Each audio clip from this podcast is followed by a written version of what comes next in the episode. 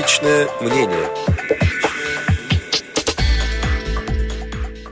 В начале июня состоялась встреча депутата Государственной Думы Российской Федерации, вице-президента Всероссийского общества слепых Олега Смолина с главой Республики Крым Сергеем Аксеновым. Результаты встречи Олег Николаевич прокомментировал специально для слушателей Радио ВОЗ. 3 июня после работы на большом международном форуме «Книга. Образование. Культура» я был принят руководителем Республики Крым Сергеем Валерьевичем Аксеновым. Вопрос о встрече решался сложно. Пришлось подключить Министерство экономического развития Российской Федерации и даже Валентину Ивановну Матвиенко. В конце концов, встреча состоялась, имела конфиденциальный характер. А говорю я об этом сейчас, поскольку теперь начинают проявляться некоторые ее последствия.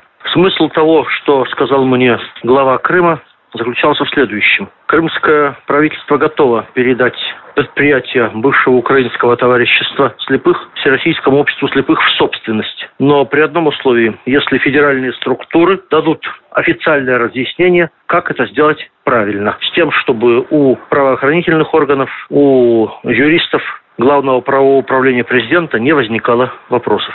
Буквально несколько дней назад появилось письмо за подписью замминистра труда Григория Григорьевича Лекарева, которым, с моей точки зрения, как раз описывается возможная процедура. Мы направили это письмо в адрес главы Республики Крым.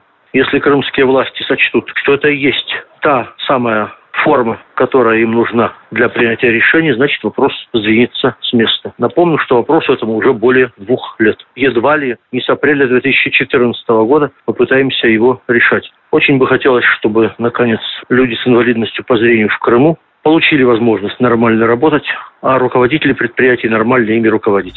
Результаты встречи с главой Республики Крым Сергеем Аксеновым комментировал депутат Государственной Думы Российской Федерации, вице-президент Всероссийского общества слепых Олег Смолин.